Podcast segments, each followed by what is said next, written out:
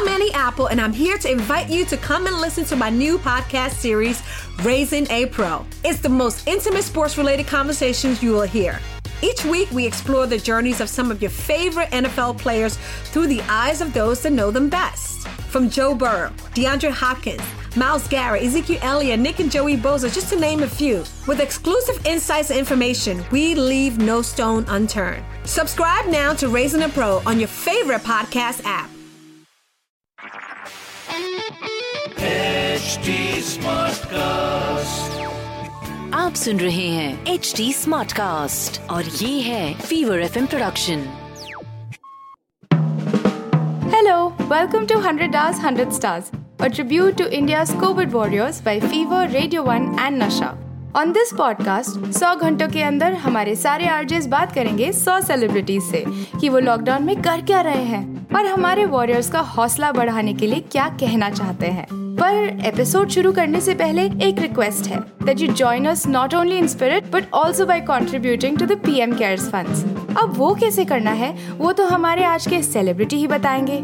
So shall we begin இப்போ என்னுடைய சகாக்கள் பல பேர் உங்களோட இணைந்து நிறைய பணிகள் புரிஞ்சிட்டு இருக்கிறாங்க. அவங்களோட தினந்தோறும் நீங்க தொடர்புல இருக்கிறீங்க. அவங்களோட வீடியோ கான்பரன்ஸ் மூலமா பேசிக்கிட்டு இருக்கீங்க. அந்த பதிவுகள்லாம் பார்த்துக்கிட்டு இருக்கேன் நான். அவர்கள் மட்டும் இல்லாம நிறைய இளைஞர்கள் மீம் கிரியேட்டர்ஸ் ஆகவும் யூடியூபர்ஸ் ஆகவும் அரசியல் பதிவுகள் பண்ணிக்கிட்டு இருக்கிறாங்க சமூக வலைதளங்கள்ல. நம்ம இளைஞர்களுடைய அரசியல் பார்வை எப்படி இருக்குது சார் கண்ணியமாக இருக்க வேண்டும் என்பதுதான் எங்கள் முதல் வேண்டுகோள் அல்ல கட்டளையே கட்சியை பொறுத்தவரை. அதாவது அவர்கள் கண்ணியம் தவறுகிறார்கள் அதற்கு பதில் அடி என்பதே இருக்கக்கூடாது என்கிறேன் நான். ஏனென்றால் இது வந்து ஒரு அந்த மாதிரி அடித்து விளையாடும் விளையாட்டு அல்ல. நம் குழந்தைகள் நம்மை பார்த்து கொண்டிருக்கிறார்கள். இந்த சில்ட்ரன் ஆர் வாட்சிங் என்று ஆங்கிலத்தில் சொல்வார்கள். அந்த மாதிரி வரும் தலைமுறை நம்மளை பார்த்து கொண்டிருக்கின்றன. அவர்கள் சரித்திரம் எழுதும் பொழுது நம்முடைய அடிமுட்டாள்தனையும் சேர்த்துத்தான் எழுத வேண்டும் சரித்திரம். இன்றைய செய்தித்தாள் நாளைய சரித்திரத்தின் ஒரு சின்ன புள்ளி ஒரு வரி. அதனால் நம்ம அந்த செய்திகள் எவ்வாறு நாம் அந்த செய்திகளை நாம் உருவாக்குகிறோம் என்பது மிக மிக முக்கியமான விஷயம். செய்திகளை உருவாக்குறது அப்படின்றது இப்போ ஒரு கல்ச்சரா வந்துகிட்டு கலாச்சாரமா வந்துகிட்டு இருக்கு. அது உருவாக்குவது என்பது வந்து அது கிட்டத்தட்ட ஒரு பக்தி மார்க்க மார்க்கத்திலிருந்து வந்ததா கூட இருக்கலாம். அது எனக்கு சொல்ல தெரியலைங்க. ஆனா கண்டிப்பா இல்லாததை உருவாக்குறதுங்கிறது வந்து ரொம்ப குழந்தைத்தனமானது இதுக்கு உதாரணம் நான் சொல்லும் போது ரொம்ப சிறு பிள்ளையா இருக்கும்போது உயரமான கட்டடங்கள் பள்ளிக்கூட கட்டடத்தில் தெருவை நோக்கி இருக்கும். அந்த சுவற்றில் மேல் சாய்ந்து கொண்டு அரட்டை எடுத்துக் கொண்டிருப்பார்கள் கீழே பாதசாரிகளின் மேல் எச்சில் துப்பி விட்டு ஒளிந்து கொள்வார்கள். எந்த விதமான கோவிட் முதற்கொண்டு என்ன வேணா வரலாம். இந்த பையனுக்கு அங்க கூவக்கட்டு வந்து சரியா போயிருக்கான். பேசிக்கிட்டே கிணத்துல துப்பி இருப்பாங்க. நான் துப்பும் போது கிட்டத்தட்ட அடி வாங்கியிருக்கேன் அந்த மாதிரி. பரமக்குடியில ம். இங்க இருக்கிற சென்ஸ் கூட இப்ப இருக்கிற அந்த இன்டர்நெட் வாசிகளுக்கு குறைவா இருக்கிறது. தன்னுடைய முகம் தெரியாது என்பதனால் யாரை வேண்டுமானாலும் எப்படி வேண்டுமானாலும் பேசி அப்படியே பழகிட்டாங்கன்னா இந்த பள்ளிக்கூடத்துல முத முதல்ல கெட்ட வார்த்தைகளை கற்றுக்கொண்டு மறந்து போய் அப்பா அம்மாக்கு எதிர்க்கே சொல்லி அடி வாங்குற பிள்ளைங்க. ம். ஒரு நாளைக்கு இல்லைன்னா ஒரு நாளைக்கு அடி வாங்குவாங்க ஏன்னா நான் அதைத்தான் நான் சொல்றேன் நம்முடைய அடுத்த தலைமுறை நம்மை பார்த்து கொண்டிருக்கிறது அவர்களுக்கு நாம் வழிகாட்டுகிறோமோ இல்லையோ சரியான முன்னுதாரணமாகவாவது இருக்க கடமைப்பட்டிருக்கிறோம் வழிகாட்டுறத அவங்க கேட்டுக்க வேண்டிய அவசியம் இல்லை. பட் சாய்ஸஸ் அவங்களுக்கு கொடுக்கும்போது நாலு நல்ல சாய்ஸாவது காட்டணும் அவங்களுக்கு. கண்டிப்பா. தேர்வுக்கு இப்படி இருக்கலாமே நான் இப்படி பேசி இருக்கலாமே என்று ஒரு நாலு நல்ல பேச்சாளர்களை நல்ல சிந்தனையாளர்களை நல்ல கலைஞர்களை அதற்கு சாய்ஸ் வேணும். ஒரே ஒரு கலைஞன் தான் ஒரே ஒரு கவிஞன் தான் அப்படின்னு இருக்கக்கூடாது. மத்ததெல்லாம் பொறுக்கி பசங்க அப்படி இருக்கக்கூடாது. அது மாதிரி ஆயிடுமோன்னு எல்லாருக்குமே சின்ன சந்தோஷம் இருக்கும். குறும்பில். நாம் கடவுளரையே அப்படித்தானே சித்திக்கிறோம் சித்திரிக்கிறோம். ஒரு கடவுள் சீரியஸா இருப்பார் ஒரு கடவுள் குறும்பு பண்ணிக்கிட்டே இருப்பாரு. ஆனா குறும்புல நமக்கு வந்து பிடிக்கும். அது பெரியவங்களானதுக்கு அப்புறம் கூட அது செஞ்சா நல்லா இருக்கிற மாதிரி இருக்கும். ஆனா ஒரு வயது வரைதான் அந்த குறும்பம் குறும்பெல்லாம் அஹ், பார்ப்பதற்கு கேட்பதற்கு அழகாக இருக்கும். அதற்கு பிறகு அது ஒரு சோசியல் டிஸ்கிரேஸ்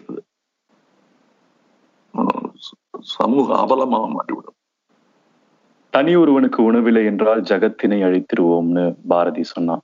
இப்போ கொரோனாவால உயிரிழப்போம் அப்படின்ற பயத்தையும் தாண்டி பசியால உயிரிழந்துருவோமோன்னு நம்ம சமூகத்துல நிறைய பேர் வாழ்ந்துகிட்டு இருக்கிறாங்க. சோ அவர்களுக்கு ஜெகம் அழிந்து கொண்டிருக்கும் போது தனி மனிதனுக்கு உணவு இல்லாம போயிட்டு இருக்கு அதனால அது பாரதியுடைய கோபம் வந்து இப்பொழுது நிகழ்வாக நடந்துகிட்டு இருக்கிறது. அதுவும் தலைகீழாக உலகம் அழிய துவங்கி விட்டது துவங்கிடுச்சுன்னா என்ன நம்ம பண்ணிட்டே இருந்தோம்னா தப்பு அப்படிதான் ஆயிடும். இது வந்து ஏதோ டைனோசார்களுக்கு ஒரு மெட்டுவார் மெட்டார் விழுந்து அஹ், இதுல இருந்து விண் விண்கல் விழுந்து இறந்து போன டைனோசார் மாதிரி இல்லை நம்ம.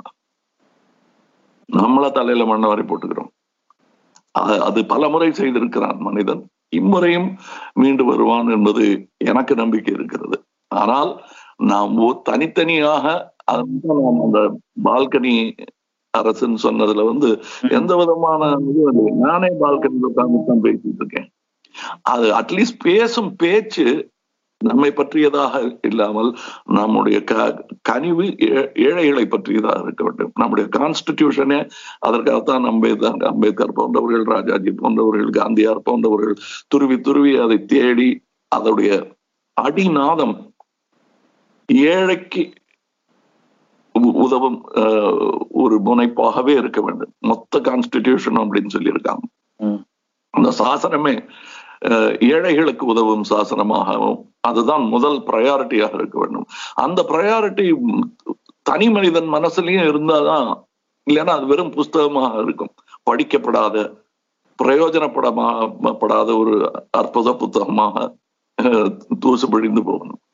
அதுல இருந்து நம்ம பண்றதுக்கு நம்ம ஈச் ஒன் ஆஃப் அஸ் நம்ம தெருநாய்களுக்கு நாம் காட்டும் அந்த கனிவை நம் சக மனிதனுக்கும் காட்ட வேண்டும் தான் அது இல்லாம அதை விட கேவலமா அவங்கள நாமளே நடத்துறோம்.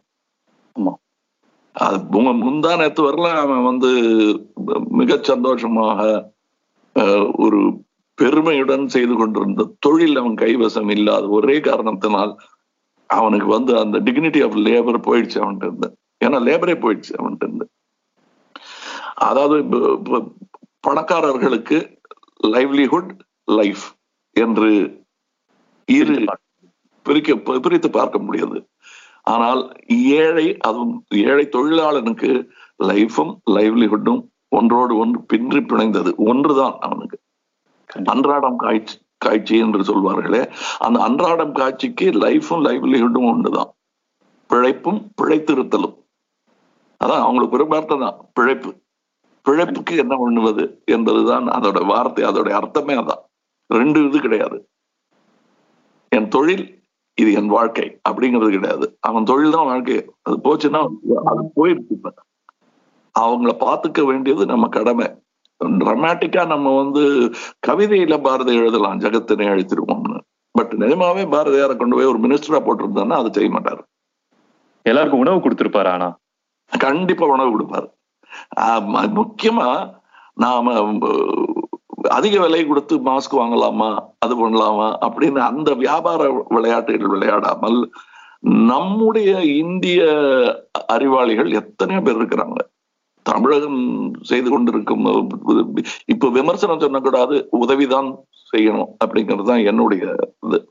விமர்சனத்தை கொஞ்சம் தள்ளி வச்சுக்கலாம். இவங்களுக்கு இந்த இதுல இருந்து மீட்டெடுக்கணும் நம்ம மக்களை.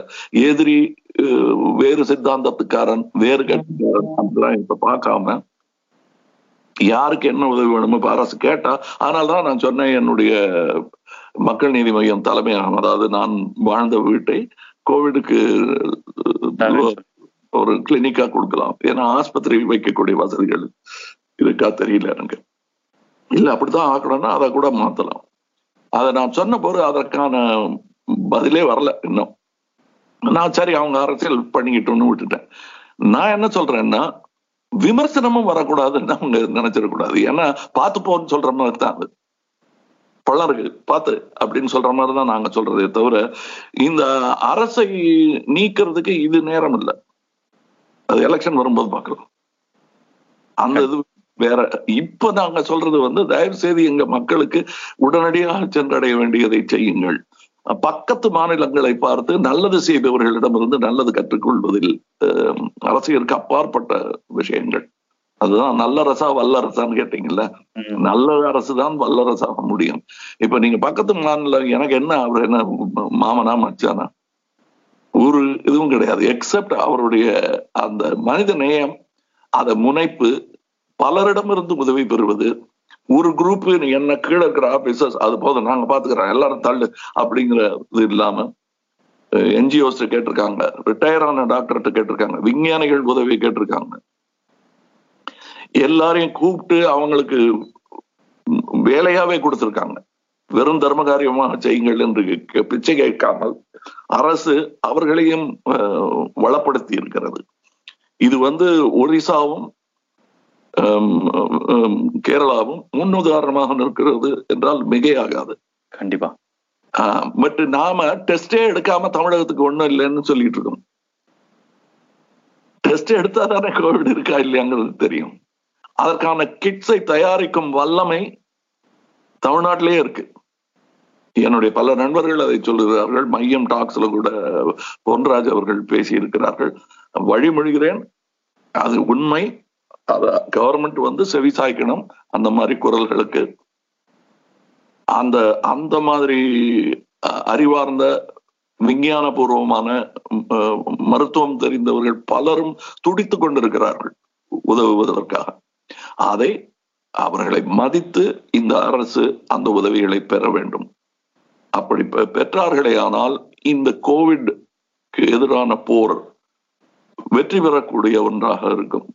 இல்லை என்றால் தோற்று மடிந்து மீண்டு வருவோம். மீண்டு வருவோம்.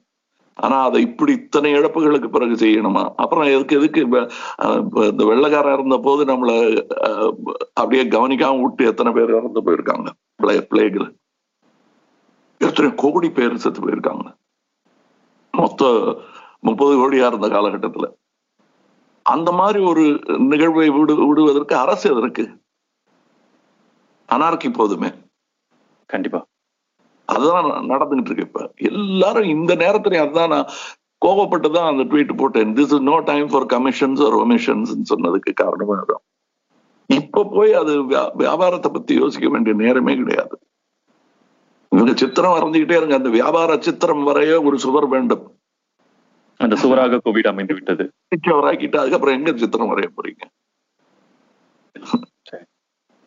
அதுதான். நம்ம சமுதாய சுவர் தமிழகத்துல வந்து ரொம்ப அற்புதமா பல்லாயிரக்கணக்கான இதுல இதையும் விட பின்தங்கிய காலங்களில் நாம் முற்போக்குடன் சிந்தித்திருக்கிறோம். அந்த சந்ததிகள் நாம். அதற்கு காரணம் தலைமையில் இருந்தவர்கள் வந்து அஹ், ஈகை உடையவர்களாக இருந்தார்கள். இங்க வந்து தலைமையில் இருக்கிறவங்களுக்கு வந்து வழிப்பறி பழக்கம் ஆயிடுச்சு மக்களுக்கு செல்லும் நல்ல விஷயங்கள் மக்களை செல்லும் முன்பு அதில் இருக்கும் பணத்தை வழிப்பறி செய்தே பழகிவிட்டார்கள். அதிலிருந்து தலைமை மாற வேண்டும். அதற்காகத்தான் என்னை போன்றவர்கள் அரசியல் அஹ், ஒலிகளையே எழுப்புகிறோம். இல்லை என்றால் அமைதியாக இருந்திருப்போம். அப்புறம் இலங்கையில ஒரு சில வருடங்கள் வாழ்ந்தவன் அப்படின்ற முறையில கேக்குறேன். இலங்கை மக்கள் உங்களை ஒரு நடிகரா மட்டும் பாக்குறது கிடையாது. உங்களுடைய கருத்துக்களை கூர்ந்து கவனிச்சிட்டு இருக்கிறாங்க. இலங்கை மக்களுடைய அரசியல் எப்படி இருக்க வேண்டும்? அவர்கள் எதை நோக்கி பயணிக்க வேண்டும்? ரொம்ப கடினமான கேள்வி. இதற்கு பதில் அங்கே வாழும் மக்களிடத்தில் தான் இருக்கிறது. ஏன்னா இந்த இந்த வெறுப்பு விதையை விதைத்தவர்கள் இருக்கிறார்கள் இல்லையா? அது பல தலைமுறைகளை விதைத்து விட்டார்கள். இப்ப அதற்கான ரத்த அறுவடை நடந்து முடிந்திருக்கிறது இப்பதான். மறுபடியும் அதே விதையை தூவக்கூடாது என்பதுதான் என்னுடைய வேற என்ன கேட்க முடியும்? பக்கத்துல இருந்துகிட்டு அவர்களுக்கு புரியும் மொழி பேசுவது மட்டும்தானே எனக்கும் அவர்களுக்கும் உள்ள தொடர்பு. மற்றபடி சட்ட ரீதியாக அது வேறு நாடு நாம் வேறு நாடு. இந்த மொழி பற்று மாத்திரம் மாத்திரம் இருந்தால் போதாது. மனித நேயமும் இருக்க வேண்டும். மனித நேயம் என்று வரும்போது அது எம்மொழி எத்தகைய மனிதராக இருந்தாலும் கூடித்தான் வாழ்ந்தாக வேண்டும். அதற்கு இருதரப்பினரும் அதை புரிந்து கொள்ளும். கல்வி அறிவு அன்பு ரெண்டும் வேண்டும்.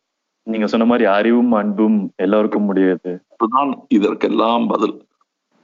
நாம் போர்க்குணம் தேவைதான் என்றாலும் அதற்கான அந்த டிபேட் எப்படி முடிஞ்சது பாத்தீங்களா ஏன்னா போர் ரொம்ப பழமைவாதம் என்னை பொறுத்தவரையிலும்.